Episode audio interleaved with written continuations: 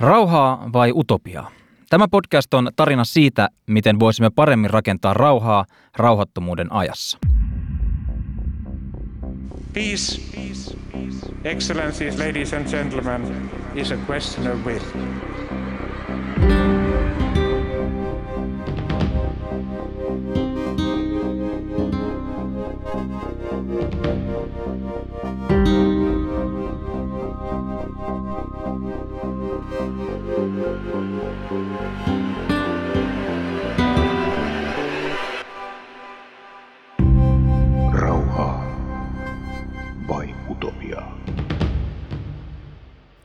Suurvaltojen välinen teknologinen kilpailu on yksi aikamme keskeisimmistä ja seuratuimmista ilmiöistä.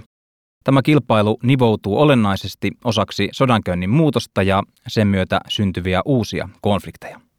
Keskusteltaessa tästä teemasta usein kuitenkin unohtuu, että myös rauhan rakennus ja siihen liittyvät neuvottelut kehittyvät osana teknologista kilpailua.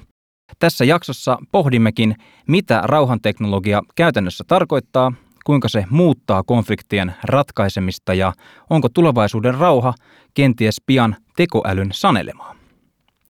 Vieraina tässä jaksossa keskustelemassa kyberturvallisuuden asiantuntija Katariina Kandoliin OP-ryhmästä, ohjelmajohtaja Ville Brummer CMIstä ja Safer Globe-järjestön toiminnanjohtaja Maria Mekri. Tämän ohjelman tuottaa The Ulkopoliittist yhteistyössä CMI Martti Ahtisaari Peace Foundationin kanssa. Jakso juontavat Anna-Stiina Haapasaari ja Tuomas Lähteenmäki.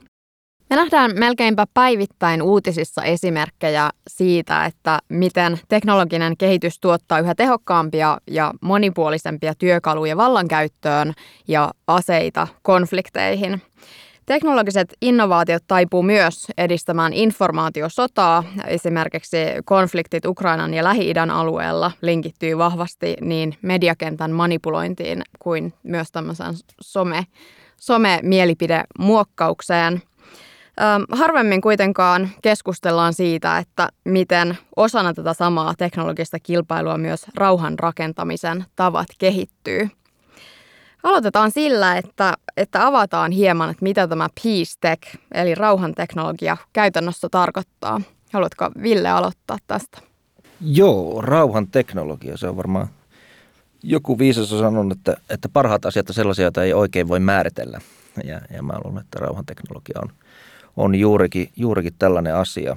Ja, ja se on oikeastaan kysymys, jota moni, moni tällä hetkellä kysyy, että miten, miten teknologia pystyy käymään, käyttämään – ää, ää, rauhan rakentamiseen, rauhan välitykseen. Ja niin kuin sä sanoit, suurin osa keskustelusta liittyy sodankäyntiin ja parhaimmillaankin mietitään sitä, että miten pystytään ehkä estämään ta, ää, tällaisia uhkia, teknologiasta tulevia uhkia, mutta, mutta sitten Pistek ehkä yrittää kysyä sitä, että miten teknologia pystytään käyttämään ää, hyvään rauhaan ja, ja rauhanvälitykseen rauhan rakentamiseen. Mutta se on enemmän minusta kysymys kuin mikään, mikään valmis konsepti. Mä menisin kyllä vähän enemmän konkretiaan ja sanoisin, että rauhanteknologia on teknologia, jota käytetään konfliktin ehkäisyyn erityisesti ja tietysti vakaan yhteiskunnan rakentamiseen. Ja tällöin me puhutaan teknologiasta, joka tukee rauhanvälittäjiä ja niitä toimijoita, jotka, jotka tota, yrittävät luoda sitä vakaata yhteiskuntaa, mutta sitten myös sellaisista teknologioista, jotka vähentävät joko jollain lailla konfliktin kauheutta, on se sitten määrällisesti tai laadullisesti. Ehkä itsekin katsoisin tätä asiaa nimenomaan, että miten teknologiaa hyödynnetään, koska teknologia itsessään on viaton. Sehän on sitten me ihmiset, jotka päätämme, että miten sitä teknologiaa käytetään. Ja monestihan puhutaan siitä, että kehitetään teknologiaa, joka sitten käytetään sodankäyntiin, mutta täytyy muistaa, että on tapahtunut myöskin toisin päin. Esimerkiksi se internetti, mitä meillä on tänä päivänä, sehän on kehitetty aikoinaan puolustustarkoituksiin, mutta sitten se on otettu siviilikäyttöön. Eli tämä teknologian kehitys, niin välillä sitä ehkä kehitetään puolustustarkoituksiin, mutta se laajenee sitten siviilikäyttäjä toisinpäin. Mutta se teknologia, niin se, se lähtökohtahan on juuri siitä, että miten me se hyödynnetään. Niin mä näkisin just, rauhan teknologia on just tämä, että miten hyödynnetään teknologiaa nimenomaan tämän rauhan rakentamiseen. Mä itse asiassa kyllä vähän problematisoisin suoraan tuota ajatusta, että teknologia on neutraali. Suurin osa siitä teknologiasta, mitä me käytetään, niistä apeista, mitä me käytetään, niin on 20-40-vuotiaiden amerikkalaisten nuorten miesten kehittämää.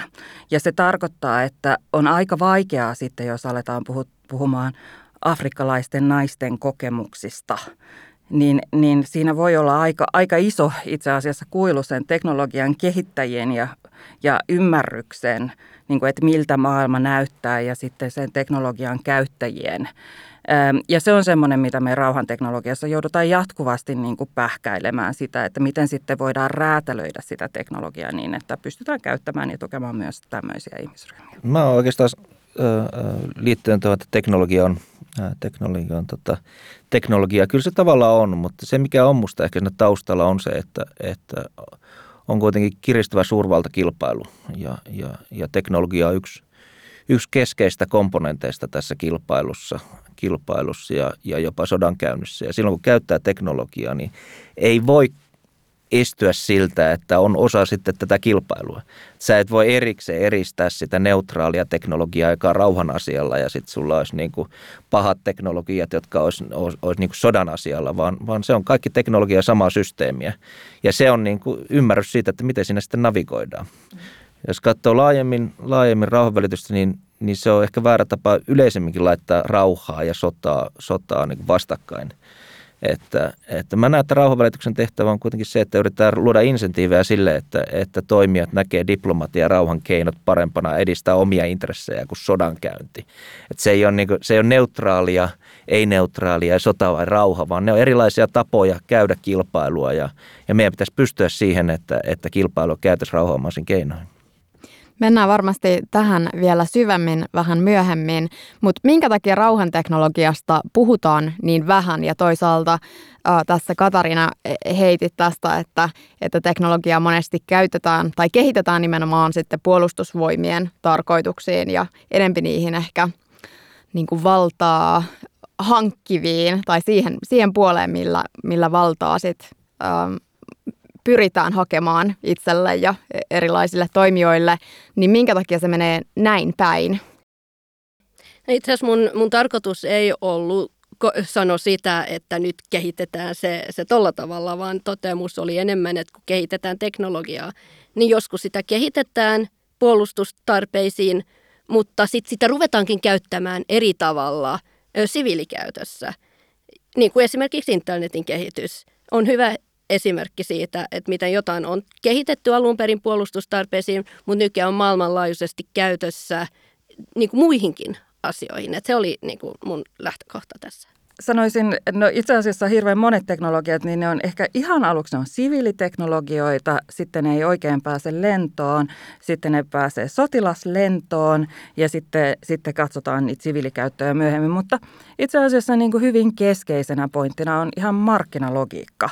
Eli teknologian kehitys on kallista – se, se on myös jatkuvasti kallista, että jotenkin unohdetaan se, että teknologia pitää ylläpitää ja, ja sitä pitää kehittää jatkuvasti, jolloin sitten kysymys tulee, että kuka on sitä valmis kuka on siitä valmis maksamaan ja miten paljon siitä ollaan valmiita maksamaan. Ja jos me katsotaan yleensä ottaen, että missä ne rahavirrat on, niin tällä hetkellä sotaan laitetaan biljoonia USA-dollareita, se on teinibiljoonissa ne määrät.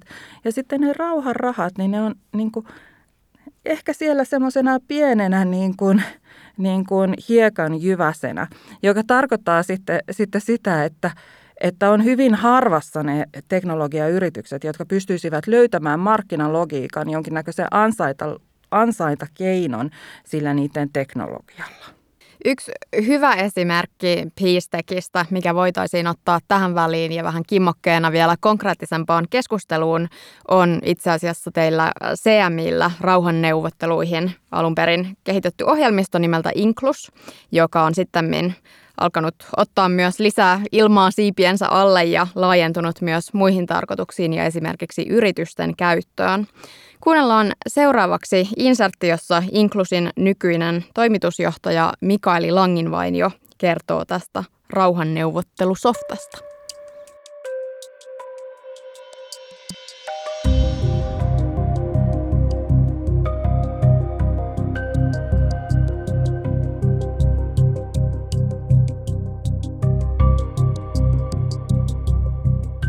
Jossain vaiheessa sitä rauhan prosessia tulee vaihe, missä konfliktiosapuolet on ikään kuin valmiita tämmöiseen jaettuun analyysiin niistä kiistakysymyksistä ja juuri syistä ja ongelmista, jotta niistä voisi päästä prioriteetteihin ja yhteisymmärrykseen, että miten, miten niitä asioita pitäisi käsitellä. Siihen sitten niin kuin lähdettiin kehittämään menetelmiä CMIssä tosiaan 2011 tämmöiseen osallistavaan konfliktianalyysiin nimenomaan konfliktiosapuolten omaksi työkaluksi.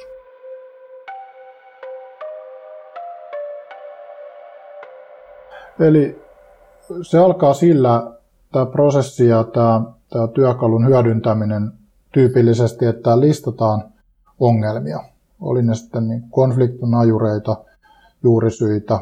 Sen jälkeen niitä arvioidaan, eri osapuolet arvioi tietyillä yhdessä sovituilla kriteereillä, esimerkiksi mikä asia on kiireellinen, mikä on tärkeä kenellekin. Ja sitten toisaalta voidaan myöskin pyytää osapuolia arvioimaan, että minkä asian ratkaisu helpottaisi toisen asian ratkaisua. Ja sitten nämä tulokset visualisoidaan dynaamisesti ja niistä nähdään, että mistä ollaan samaa mieltä, mistä ollaan eri mieltä, mitkä ne argumentit ja näkökulmat siellä on. Ja pystytään ohjaamaan sitä dialogia hyvin niin kuin tavallaan strukturoidusti. Mutta sitten ne tulokset reaaliaikaisesti koostetaan tämmöiseen dynaamiseen datavisualisointiin, missä voidaan vaikka nelikentässä tai tämmöisellä keskinäisvaikutuskuvaajalla nähdä hyvin selvästi se, että, että mitkä asiat on nyt vaikka prioriteetteja, mistä asiasta on ihan eri näkökulmat, mitkä asiat ehkä ymmärretään samalla tavalla, mitkä ihan eri tavalla. Täytyy muistaa, että, että sinnekin laitettavat asiat, niin ne on, ne on yhtä värittyneitä kuin osapuolten omat näkemykset tai arviot on, ja niissä on poliittisia painotuksia mahdollisesti yhtä lailla mukana kuin dialogissakin. Mutta tämmöinen teknologia helpottaa sitä, että voidaan ehkä asio- käsitellä asioita objektiivisemmin.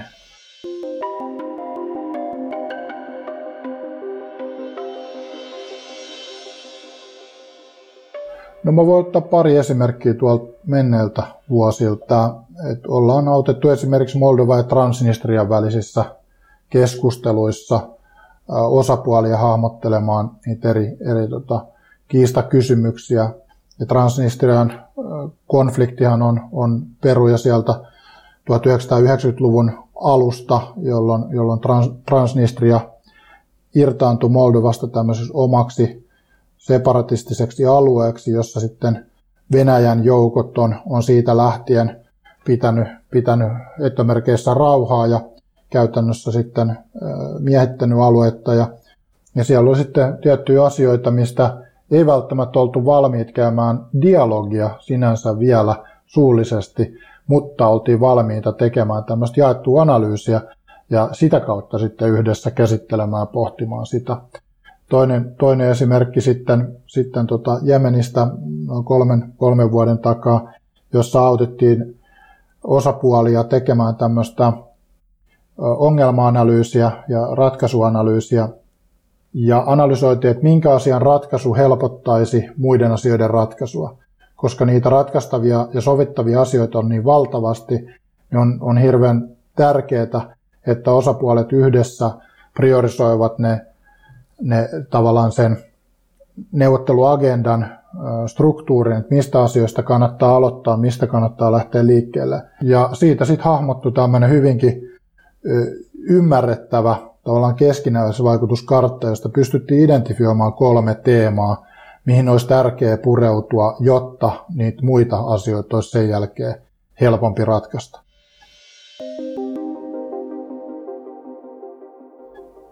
En mä näe, että teknologia oikeastaan vähentää sitä inhimillistä kanssakäymistä. Se lähinnä helpottaa sitä.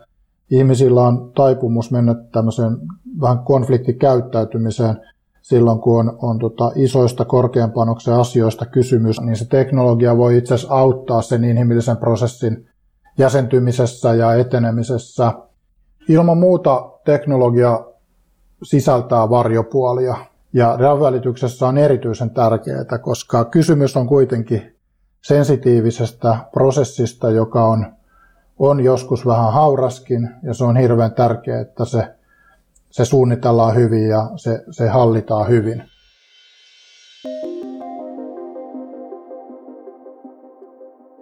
Ja tekoälyn hyödyntämisessä pitää olla tarkkana. Me ollaan integroitu tekoäly myöskin meidän inklusohjelmistoon ja hyvin, hyvin tarkkaan mietitään, jos sitä käytetään tai missä sitä käytetään.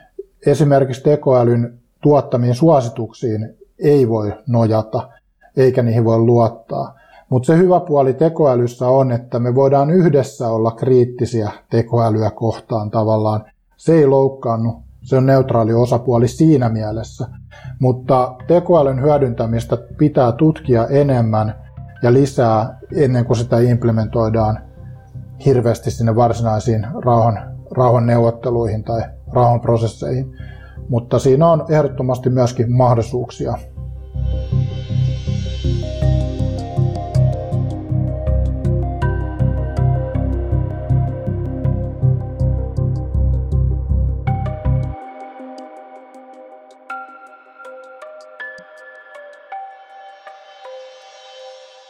Rauhanneuvotteluiden ja rauhan tekemisen tarkoitus on nimenomaan rakentaa niin sanotusta diplomaattisesta vaihtoehdosta ja siitä rauhasta se osapuolia hyödyttävämpi ratkaisu kuin sitten siitä sodankäynnistä tai jännitteiden jatkumisesta. Käytännön esimerkkein ja tähän Mikaelin kertomaan peilaten, niin mihin tätä ajateltaessa teknologiset ratkaisut soveltuu parhaiten? Mä voin varmaan jatkaa vielä tuosta, tota, mitä Mikaeli, Mikaeli sanoi, eli, eli varmaan tällainen strukturoitu dialogi on yksi, mutta kyllä minusta suurin, suurin osa tällä hetkellä tällaista toimivista esimerkiksi liittyy jo, jollain tavalla osallistamiseen ja inkluusioon. Että se, se kuitenkin lupaus siitä, että pystytään tuomaan laajoja, laajoja, näkö, laajoja, laajoja ihmisjoukkoja ja heidän näkemyksiään mukaan – mukaan ja jotenkin niin kuin ymmärtämään niitä paremmin, niin se on, se on ehkä se, se, missä mun mielestä on suurimmat saavutukset rauhanteknologiassa.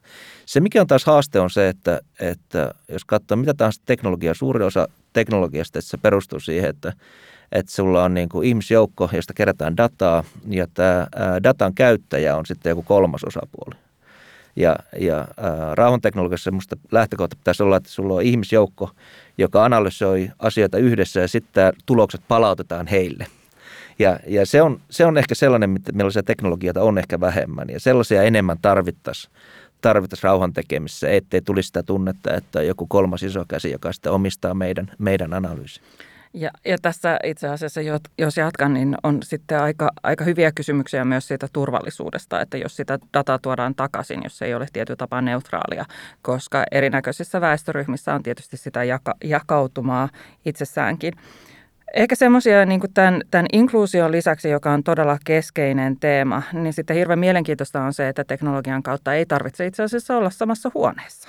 Ja yleensä niin kuin se itse asiassa mahdollistaa monia asioita. Hirveän usein fyysisesti ihmisten tuominen samaan tilaan voi olla vaikeaa ja, ja inkluusion myötäkin se voi olla niin kuin monella tapaa haastavaa, niin se, että voidaan etänä tavata niin, niin, niin siinä on, on kaikenlaista. Mutta sitten jos ihan konkretiaa, niin tässä niin kuin konfliktianalyysi, siitä me, siitä me puhutaan aika paljon. Ää, tässä varsinkin mielenkiintoista on ehkä paikkatieto, satelliittidata, se miten pystytään, pystytään sitä käyttämään ja sitten miettimään ihan niin kuin käytännössä, että, että mitä siinä konfliktissa tapahtuu. Ja nyt entistä enemmän niin me, se pystytään näkemään ihan niin kuin satelliittikuvista, jos niitä satelliittikuvia analysoidaan. Öm, sen lisäksi on kaiken näköistä semmoista teknologiaa, jolla voidaan lisätä todellakin niin kuin ihmisten vuorovaikutusta, joilla voidaan esimerkiksi monitoroida neuvottelutuloksia. Ähm, jonkun verran on yritystä tehdä ennakoimista, mutta ennakoiminen on, on, on hirveän haastavaa. Mutta sitten tämän lisäksi itse asiassa niin kuin nykyrauhan rakentajat, niin he itse käyttävät hyvin paljon teknologiaa. Eli ihan samat Teamsit ja Googlet ja, ja, ja Mirot ja, ja nämä kaikki itse asiassa on myös nykyrauhanrakentajien työkalupakkeja. Ja se, mitä me aika paljon tehdään, on niin kutsuttu teknologisen kapasiteetin kasvattaminen. Eli että tuetaan, tuetaan rauhan rakentajia siinä, että he pystyisivät käyttämään näitä yleisesti käytössä olevia työkaluja. Missä sä Katarina näet äh, suurimman potentiaalin näissä? Mä näen, tässä, tässä tuli jo paljon listattu tämän niin kuin mahdollisuuksista sekä sieltä, että kerätään dataa ja voidaan prosessoida sitä dataa ja ehkä vähän jo miettiä, että millaisia vaihtoehtoja priorisoida. Sitten ihan tämmöiset perusasiat, eli kommunikointi ja näin poispäin. Onhan tässä mahdollisuuksia se tietenkin, kun itse olen kyberturvallisuusasiantuntija, niin istun täällä hiljaa ja mietin, että toivottavasti tämä tehdään kyberturvallisesti, toivottavasti tietoturvaa huomioidaan, koska tässä on myöskin mahdollisia riskejä, että jos tästä ei huolehdita, niin saattaa olla muitakin osapuolia, jotka haluaa vaikuttaa tähän kriisiin ja mihin siihen päädytään, ja jotka olisi sitten nimenomaan hyödyntää näitä siihen, mitä se ei ollut tarkoitettu, ja päästä esimerkiksi vääristämään sitä dataa tai vaarantamaan näitä osapuolia sun muuta, niin, niin näin paljon mahdollisuuksia, kunhan tietoturvasta huolehditaan. Rauhaa vai utopiaa? Siirrytään tässä äh, hyvässä keskustelussa sitten seuraavaan osioon. Puhutaan hieman siitä, että 2010-luvun äh, lopussa keskusteltiin paljon Timo Honkelan rauhan koneesta ja sen kaltaisten rajoja ylittävän ja dialogiinkin perustuvan tekoälykonseptin mahdollisuuksista. Oikeastaan tuoreessa liikenne- ja viestintäministeri Timo Harakan datakapitalismi-kirjassa nostettiin esiin myös rauhanrakentamisen mahdollisuuksia datatalouden aikakaudella. Niin oikeastaan olisi teistä tai teiltä kiinnostava kuulla, että, että tota, minkälainen toimija Suomi on noin ylipäätään rauhanteknologian kentällä niin kuin tänä päivänä. Ei katsota liikaa nyt taaksepäin, vaan juuri nyt. No, mä voin aloittaa ja katson kyllä vähän, vähän taaksekin päin. Siis Suomi on pieni, mutta pippurinen. Se ehkä, ehkä musta tuntuu, niin se kuvaisi meitä hyvin. Rauhanteknologia alkoi, alkoi virallisesti, olisikohan se ollut 2014 Build Peace-konferenssissa MITissä.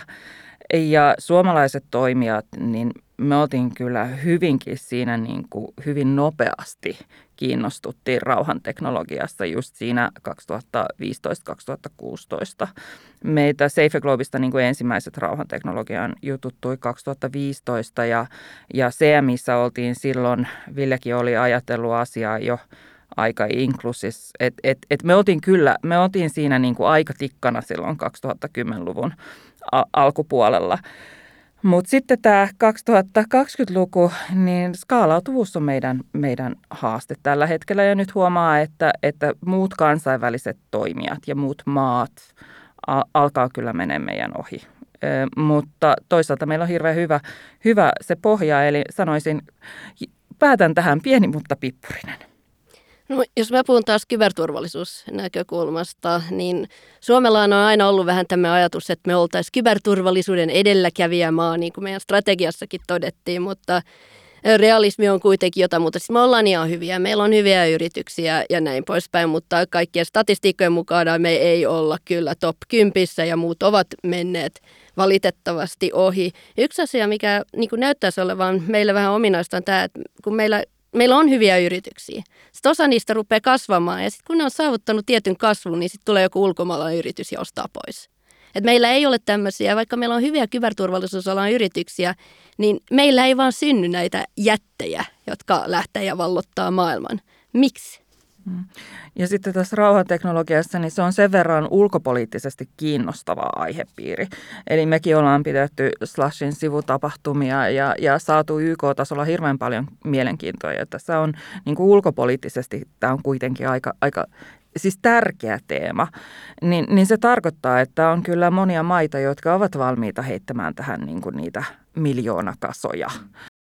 Peace-nimi on ollut ehkä vajaa kymmenen vuotta, mutta kyllähän niin kuin – montakymmentä vuotta tätä, tätä on jo mietitty ja silloin kun Suomi oli vahvana siviilikriisihallinnan suhteen, niin silloinhan mietittiin myös siviilikriisihallinnan teknologioita, että se on teknologia ja joku rauhaan liittyvä – ja, ja tota, CMillä meillä oli jo 2005-2006 tällaisia kokeiluita, kokeiluita, joissa oli sen paikantamisen muuta menetelmiä, mutta sitten tuli Google Maps, joka sitten oli ehkä vähän helpompi käyttää kuin meidän, meidän tota, ää, tekemät, tekemät viritykset. Mutta ulkopoliittisesti on kyllä jännä nähdä, että, että mihin tämä menee. Ää, ää, esimerkiksi maailmassa on, on, on kolme iso o, 5G, 6G toimittaja, Nokia, Ericsson ja, ja, ja Huawei – ja nyt että tota, ää, Suomi ja Ruotsi on, on, on tota, hakenut NATO-jäsenyyttä ja, ja mitä tämä tarkoittaa. Että vaikka siinä ei käytännön tasolla voi olla, että ei ole hirveästi eroja, niin kyllä se brändissä, brändissä voi näkyä. Toivottavasti se voi olla hyväkin, mutta kyllä minusta silti saattaa tulla jotakin muutoksia teknologia-alalla, mm. joko hyvä ja huono suunta.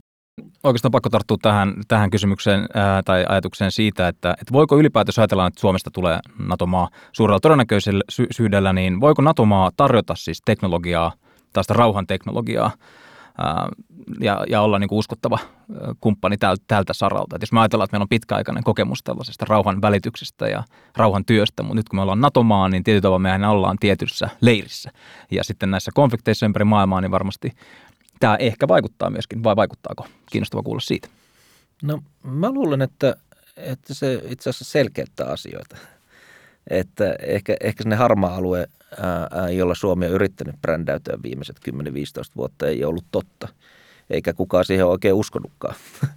Ja, ja, ja nyt voi olla, että, että kun Suomi on valinnut, valinnut näyttävästi tai näkyvästi leirinsä, niin se voi itse asiassa tehdä monille toimijoille sitten helpompaa toimia Suomen kanssa, koska, koska ei, ei, ei, ei kysymys ole siitä teknologiasta, vaan kysymys on siitä luottamuksesta ja myös kyvystä pitää, pitää data tallessa. Ja nämä kuitenkin säilyy.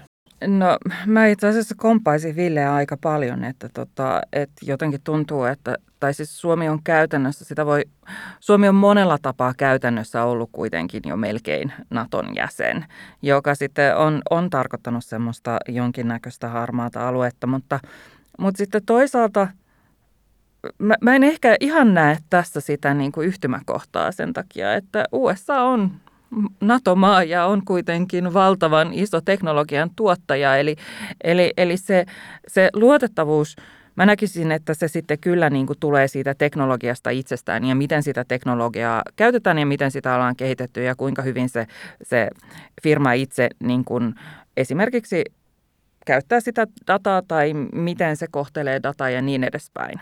Mä ottaisin itse asiassa, Katarina, sinut tähän mukaan hieman ehkä tuolla aikaisemmalla pointillasi, mitä nostit kyberturvallisuuteen liittyen, niin, niin tota, jos mä ajatellaan, että Suomi olisi tunnettu kyberturvallisuusosaamisesta, meillä on tunnettuja yrityksiä tällä saralla, huippuosaamista, niin onko tämä kyberturvallisuusosaaminen tietyllä tavalla niin kuin tosiaalisesti rauhaa edistävää osaamista? Onko se periaatteessa tästä rauhan teknologia? Voisiko sitä ajatella noin? No kyllä mä näen itse asiassa, että se on ihan perustekijä. Että jos et huolehdi kyberturvallisuudesta, niin silloin sulla on iso aukko sun muussakin turvallisuudessa. Että ei se ole niin, että meillä on muuta turvallisuutta ja sitten on kyberturvallisuus, joka on ihan eri asia. Nämä on yksi ja niin kuin sama, että ei se ole myöskään niin, että meillä on digitaalinen maailma, joka on jossain ulkoavaruudessa ja sitten meillä on fyysinen maailma, koska nämä ilmiöt vaikuttaa puolin ja toisiin.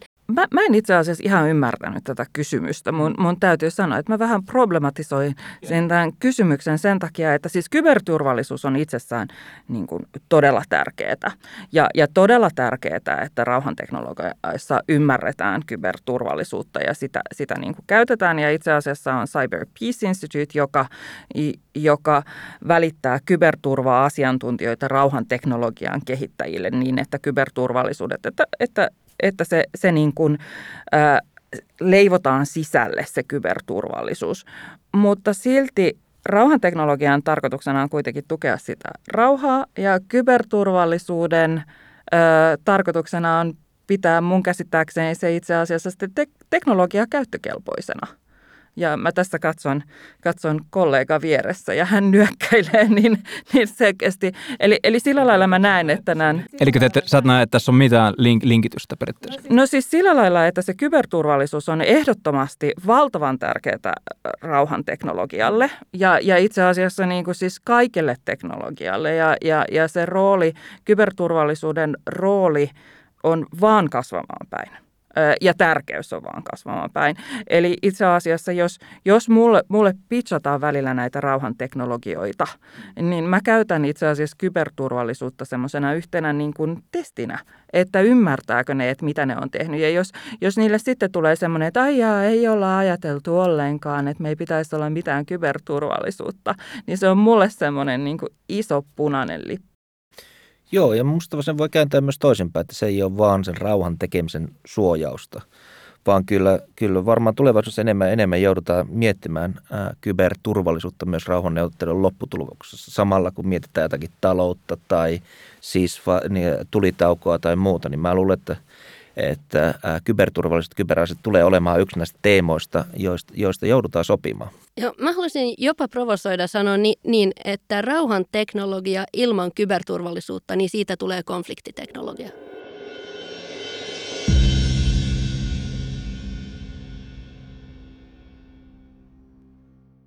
Rauhaa ja rauhan teknologiaa tulee rakentaa pieni pala kerrallaan, mikä vie resursseja ja ei ole ilmaista. On, on aika kallistakin, kun toimitaan kansainvälisesti ja isojen konfliktien kontekstissa. Mitä te ajattelette? käytiin läpi tässä Suomen roolia ja suomalaisten yritysten osaamista, mutta mitä te ajattelette sitten tämmöisten globaalien teknologiajättien, sanotaan vaikka Metan tai Microsoftin roolista tässä rauhanteknologian kehityksessä ja ehkä laajemminkin maailman rauhan ö, toimijana? No tota, jos katsotaan nyt jo tätä sotaa, mitä käydään Ukrainassa, niin nämä isot yritykset ovat auttaneet Ukrainaa ja sillä tavalla myöskin edesauttanut sitä, että Ukrainan infrastruktuuri on osittain myöskin pysynyt pystyssä. Eli tässä ollaan nähty, miten suuryritykset ovat ikään kuin osallisina sodankäyntiin ja auttavat sitä hyökkäyksen kohteena joutunutta valtiota.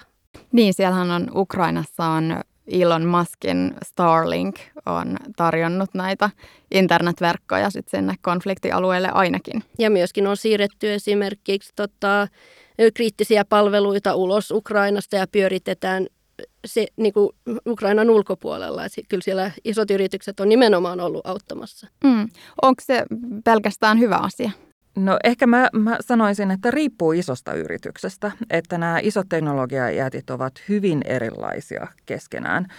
Se teknologiajätti, jonka kanssa me tehdään eniten yhteistyötä, on ehdottomasti Microsoft. Microsoftilla on oma Digital Diplomacy Team, tiimi, joka, joka sitten ihan, ihan niin kuin aktiivisesti, aktiivisesti tukee yhteiskuntien vakautta.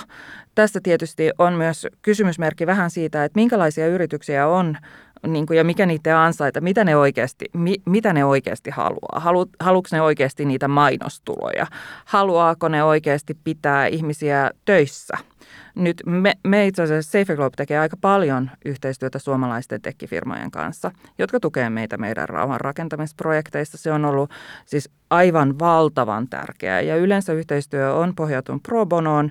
Yritykset on tehnyt sitä sen takia, että, että nykyään tekkisektorilla on, on paljon ihmisiä, jotka haluavat muuttaa maailmaa ja, ja jotka oikeasti haluavat tukea niin kuin tärkeitä asioita. Ja sitten niiden yrityksen intressi taas on pitää tämmöisistä hyvistä ihmisistä kiinni, äm, koska alalla on hyvä, on, on aikamoinen kilpailu hyvistä ihmisistä. Varmaan yrityksellä löytyy hirveän paljon hyviä esimerkkejä siihen, että miten yleisesti tuetaan laajassa mittakaavassa stabilituutta ja, ja rauhanprosesseja ja muuta. Mutta mä palaan vielä tähän, tähän dataan ja, ja rauhan välitysnäkökulmaan. Ja, ja mun mielestä se haaste on, että, että su, su, suurella yrityksellä logiikka toimii, niin mä sanoin aikaisemmin, siten, että, että sulla on, on dataa, jota kerätään, kerätään ihmisiltä, ja sulla on joku logiikka, johon sä sitten käytät sitä dataa, joka on analysoitu yleensä myymiseen, jonkun myymiseen näille takaisin näille ihmisille. Mutta mä en tiedä, onko sellaista teknologiaa, joka periaatteessa kerää datan ja palauttaa sen läpinäkyvästi niille käyttäjille, jotka, jotka tota, on antanut sitä dataa ilman, että siinä olisi toista tavoitetta myydä tai muuta heille jotakin. Ja tämä on kuitenkin se rauhan välityksen ydin. Ja siihen mä en ole itse asiassa vielä löytänyt ihan hyvää ratkaisua. Vielä kysyisin näihin teknologiajätteihin liittyen ehkä Katarinalta, että kuinka me sitten päästään jotenkin jyvälle siitä, että mitä nämä firmat loppujen lopuksi haluaa, mikä niitä niin kuin ajaa, onko se ne uh, niiden johtajat ja omistajat vai miten me voidaan päättää, että luotetaanko me niihin vai ei? Ja kuinka me voidaan käydä sit dialogia ja tehdä yhteistyötä niiden kanssa. Niin, no tämä luottamuskysymys on sinänsä hyvä, että miten me ylipäätänsä rakennetaan luottamusta, mutta ehkä meidän ei pitäisi miettiä niin paljon, että onko sellaista kuin ilmasta lounasta vai ehkä se, että onko se lounas vastuullisesti tuotettu. Ja mitkä ne kriteerit sitten on, että mitä se vastuullisuus tarkoittaa, mutta ehkä kaikkea ei voi saada niin kuin ilmaisena lounaana, että jotain täytyy ehkä ymmärtää myöskin, että mikä on se insentiivi sillä yrityksellä. Eihän yritys ole mikään hyvän tekeväisyysjärjestö. Että sekin täytyy pitää mielessä. Että ehkä mä lähtin just siitä, että mietitään, että mikä on se vastuullisuus ja sen perusteella valitaan ne kriteerit. Rauhaa vai utopiaa? No kyllä vaan, nyt on otsikoissa ollut pitkin vuotta ja, ja viimekin vuoden puolella paljon erilaisia tekoälysovelluksia ja, ja vastaavia bardeja, bingejä ja myöskin chat GPTtä, niin, niin tota, minkälaisia näkymiä tämä tarjoaa sitten rauhan välitykseen ja rauhan rakennukseen, ylipäätään tällaiseen conflict resolution maailmaan? Onko kohta niin, että tekoäly määrittää ne parametrit, millä me, millä me keskustellaan ja rauhaa luodaan ja sitä tulee sitten tekstiä, että hyväksyttekö vai ette? Varmaan, varmaan suurin potentiaali on itse asiassa, mitä edellä mainittiin, on, on tällaiset ehkä yksinkertaisemmat tota, konfliktit, työpaikkakonfliktit, ää, ää, lain tulkinnan konfliktit. Mutta sitten laajemmassa mittakaavassa poliittisessa konfliktissa puhutaan siitä tilanteesta, jossa – jossa ää, ää, ei enää noudateta lakia, eikä oikeastaan ole enää systeemiä, jonka siksi, siksi tarvitaan rauhanvälitystä, koska sulla ei lakiin perustuvaa systeemiä, jolla sä pystyt päättelemään, että, että mikä, on, mikä on oikea, väärin ja sopivaa tai ei sopivaa. Että mä luulen, että ne ensimmäiset sovellutukset tulee olemaan enemmän lakipuolella ja yksinkertaisesti asioissa. Mutta kyllä sieltä sitten, jos ne on hyviä algoritmeja, niin ne oppii monipuolisempiinkin konflikteihin katsomaan. Mutta mä luulen, että se ehkä saattaa mennä, mennä yksinkertaisesti monimutkaisempaa, mutta voi olla toisenkin. Mitä ajatuksia tämä herättää? Otetaan nopea kierros. En ihan suoraan näe, että näin tapahtuisi nopeasti, mutta kyllä nytkin käytetään vanhoja rauhansopimuksia sillä lailla, että niitä tarkistoidaan ja sitten katsotaan, että miten siellä ollaan sovittu asioita. Että sehän on niin kuin aika usein osa sitä rauhanneuvottelua on, että, että luodaan näitä eri ratkaisumalleja ja niistä tosi monet on jo olemassa olevia ratkaisumalleja. Ni, niin kyllä sillä analyysillä pystytään tuottamaan nimenomaan ehkä enemmän näitä vaihtoehtoja. Että tässä olisi näitä, mutta sitten ne itse ratkaisut, niin ne on aina kuitenkin kontekstispesifejä. Aika paljon puhutaan nykyään tekoälystä ja ikään kuin se koko mittakaavassaan olisi jo, vaikka oikeasti kehityksessä me ollaan aika alkuvaiheessa vielä ja silti kaikkia kutsutaan tekoälyksi. Että vielä on vähän matkaa, mutta kyllä se iso kysymys on se, että kumpi on isäntä ja kumpi on renki. Eli kaikkeen valtaa ei voi ehkä antaa kuitenkaan tekoälyalgoritmalle. Sitten tullaan tähän kyberturvallisuusnäkökulmaan, että jos ja kun hyödynnetään tekoäly työkaluna tukemaan ihmistä ihmisen toiminnassa, niin tota, sitä kyberturvallisuudesta täytyy huolehtia, koska se data, jonka perusteella ne algoritmit päätyy johtopäätöksiin ja ehdottaa tuloksia, niin sen datan pitää olla eheetä, että sinne ei ole joku ilkiö päässyt muuttamaan sitä, jolloin se lopputulema ei ole sitä, mitä me halutaan. No jos me mietitään rauhan rakentamista ja, ja jos ajatellaan, että meillä on tällaisia softia, joita me, joilla meillä on, meillä on niin tuote, ja kun me viedään vaikka, vaikka konfliktialueelle, ja, niin, niin eikö lähtökohtaisesti voisi ajatella, että, että tota, me tarvitaan riippumatta siitä, mitä hyvä se softa on, niin paikallista ymmärrystä ja, ja näkemystä siitä, että, että minkälainen se tunnelma siellä niin kuin on, on the ground, siellä niin kuin ruohonjuuritasolla on. Ja jos me ajatellaan sellaista tilannetta, jossa tämä rauhan välitys ja rauhanteknologia kehittyy suuntaan, jossa kaikki digitalisoituu, niin, niin käykö itse asiassa niin, että, että sellainen niin kuin ihmisten välinen vuorovaikutus ja, ja sellainen niin kuin välitys siitä, että et, et mun tehtävä tässä on tai meidän tehtävä on tässä nyt tätä rauhaa sopia, niin katoo että me luotet, aletaan luottaa siihen, että no meillä on näitä teknologisia sovelluksia, jotka hoitaa sitten tämän, että me voidaan nyt tuolla vähän hakkaa kepillä toisiamme.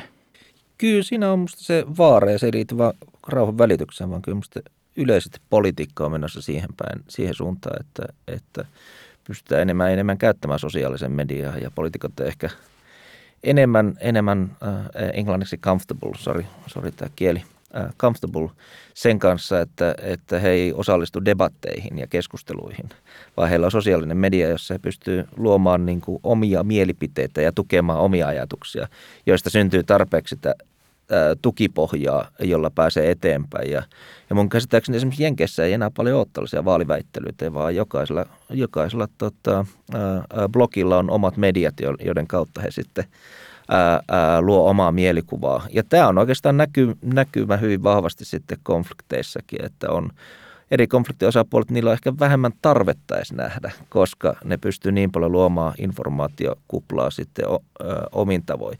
Ihan toinen ää, dimensio, mikä tässä on, on, on totta kai vanhat ja nuoret.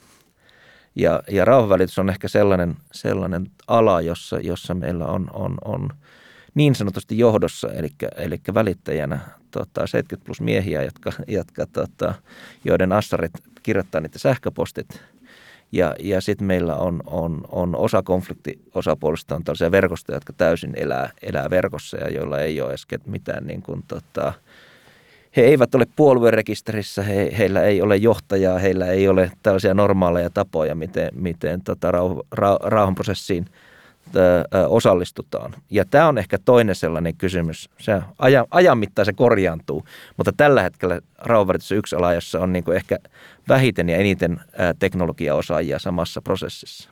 Otetaan, jätetään huomioimatta nämä isot teknologiajätit, niin mun mielestä niin kuin nopein tapa epäonnistua on nimenomaan ajatella, että me viedään meidän tekki sinne – että tällä hetkellä semmoista niin startup-skeneä on maassa kuin maassa. Mogadishussa esimerkiksi on semmoinen iRise Hub, joka tekee hirveän mielenkiintoista somalialaista teknologiakehitystä. Startupit ja itse asiassa tämä tekiskene yleensäkin on semmoinen, joka ei ole niin paikkaan sidonnut. Se on aika resilientti ala.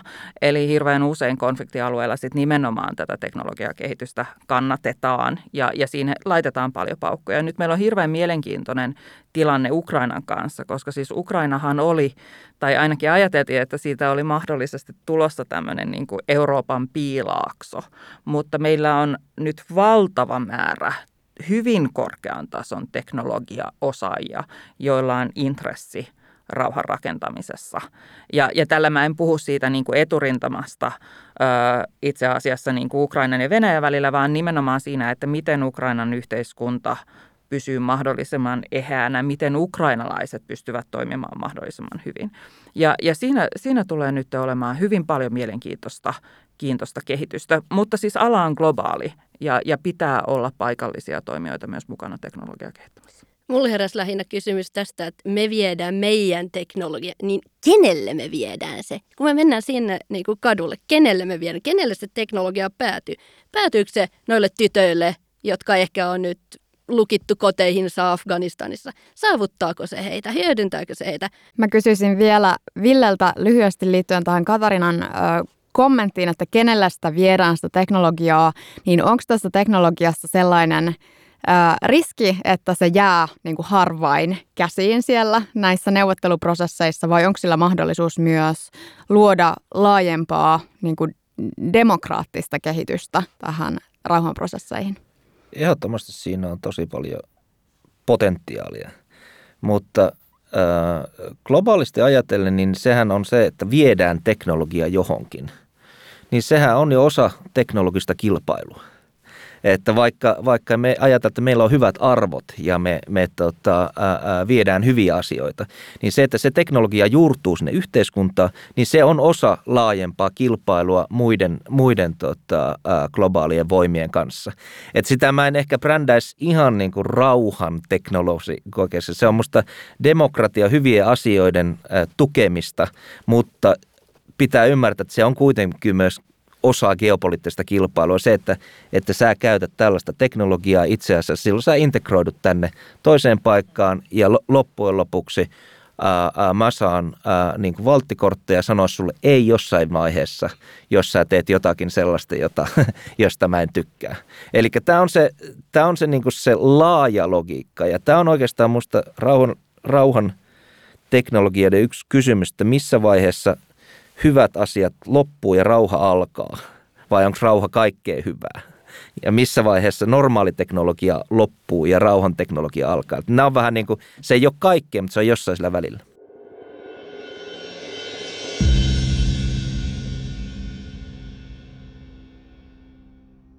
Otetaan tähän ihan loppuun vielä teidän kunkin arvio ähm, katsotaan kymmenen vuoden päähän, niin miltä, miltä rauhanteknologia ja maailman kiivaimpien konfliktien ratkaisu näyttää sitä silloin? Tuleeko se olemaan, niin kuin Tuomas heitti tässä alussa, tekoälyn sanelemaan ne rauhan ehdot? Äh, minkälaisia uhkakuvia tai mahdollisuuksien kehityskulkuja te näette? Aloitetaan vaikka Katarinasta. No mä toivon, että se ei tule olemaan te- tekoälyn sanelemaa, vaan ollaan edelleenkin ymmärretty, että kumpi on isäntä ja kumpi on renki teknologia on varmasti kehittynyt niin, että sitä osataan hyödyntää paremmin ja hyödynnetään työkaluina.